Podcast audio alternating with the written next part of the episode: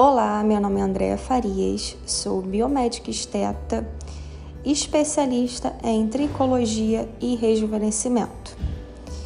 Hoje eu vim falar um pouquinho com vocês sobre o minoxidil. A gente vê aí diversos profissionais que acabam prescrevendo muito minoxidil, ou até mesmo paciente que chega no consultório e acaba utilizando o minoxidil porque para ele é a única coisa que tem no mercado, o único ativo que ele conhece.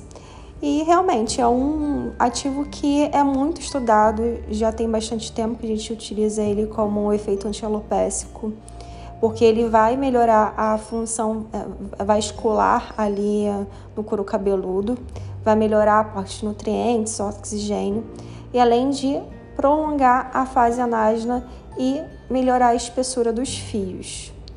Só que o que vocês têm que entender é que nem sempre o minoxidil vai ser o mais indicado. Em alguns casos, a gente não indica utilizar minoxidil. Um caso que a gente pode falar é até o próprio paciente que tem eflúvio telógeno. Se eu tenho uma paciente, por exemplo, que sofre de eflúvio telógeno, ela não tem nenhum tipo de falha no couro cabeludo, ela só está sentindo que realmente o volume como um todo está reduzindo, está sentindo que quando faz o rabo de cavalo, acaba que o rabo de cavalo está mais fininho também, né? Então ela vai percebendo que está tendo maior perda, né, de fios, né, diariamente.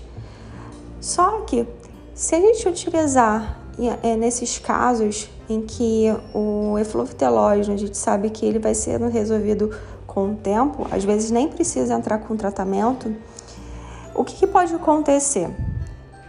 Um dos casos mais comuns é acontecer um processo que a gente chama de efeito shed. O minoxidil ele tem o poder de acelerar as fases do ciclo capilar. E aquele fio que já está prontinho ali para cair, está na fase telógena, ele vai cair mais rapidamente, para poder entrar de novo na fase anágena, que é a fase de crescimento. Só que isso pode assustar o paciente, porque ele vai ter a sensação de que aquele minoxidil está piorando a queda de cabelo dele. Então, nesse caso, às vezes não é interessante utilizar minoxidil.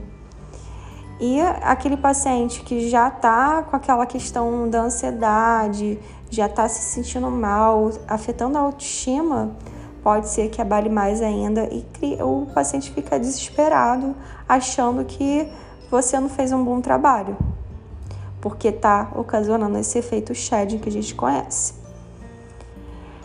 Um outro caso também que a gente pode citar, em que a gente não, não poderia utilizar o minoxidil, é se, por exemplo, eu tenho um paciente que chega no consultório e esse paciente, quando eu vou fazer a tricoscopia, eu vejo que ele tem uma irritação no couro cabeludo, o couro cabeludo está inflamado, está avermelhado. E a gente sabe que o minoxidil, ele é irritativo. Pode ser que quando o paciente ele coloque aquele minoxidil no, no couro cabeludo, ele sinta que está é, queimando, sente aquela irritaçãozinha, né? É, ele acaba não gostando da sensação que proporciona daquilo ali e pode irritar ainda mais o couro cabeludo. Então, nesses casos, a gente precisa preparar o terreno, né? A gente precisa melhorar aquela inflamação, modular, para depois, se necessário, entrar no minoxidil. Nesse caso, também a gente não indica entrar com minoxidil de cara.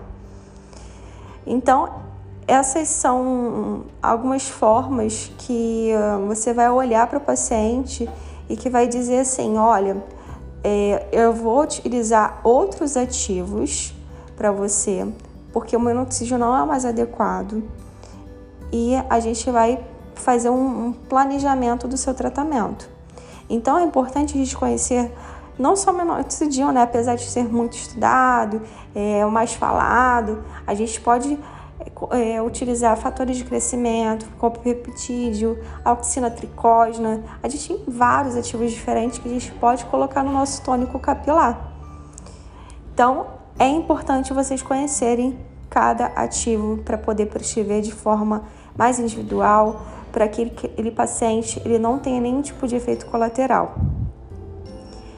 E para vocês que se interessam mesmo pela prescrição, que eu acho que é fundamental entender bem, a gente tem um aulão que está disponível, ele é online, já está gravado, são três horas de conteúdo falando só de prescrição capilar, mostrando para vocês o que, que a gente pode fazer é, de planejamento, o que, que a gente pode observar de alteração e o que, que a gente vai modular.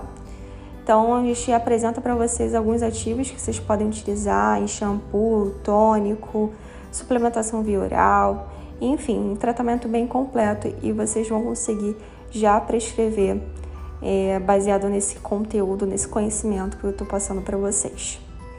Bom, espero que vocês tenham gostado. Não esqueçam de ativar o sininho para receber as notificações e compartilha com os amigos que querem saber mais sobre o minoxidil e mostrar para eles também que em alguns casos a gente não indica minoxidil.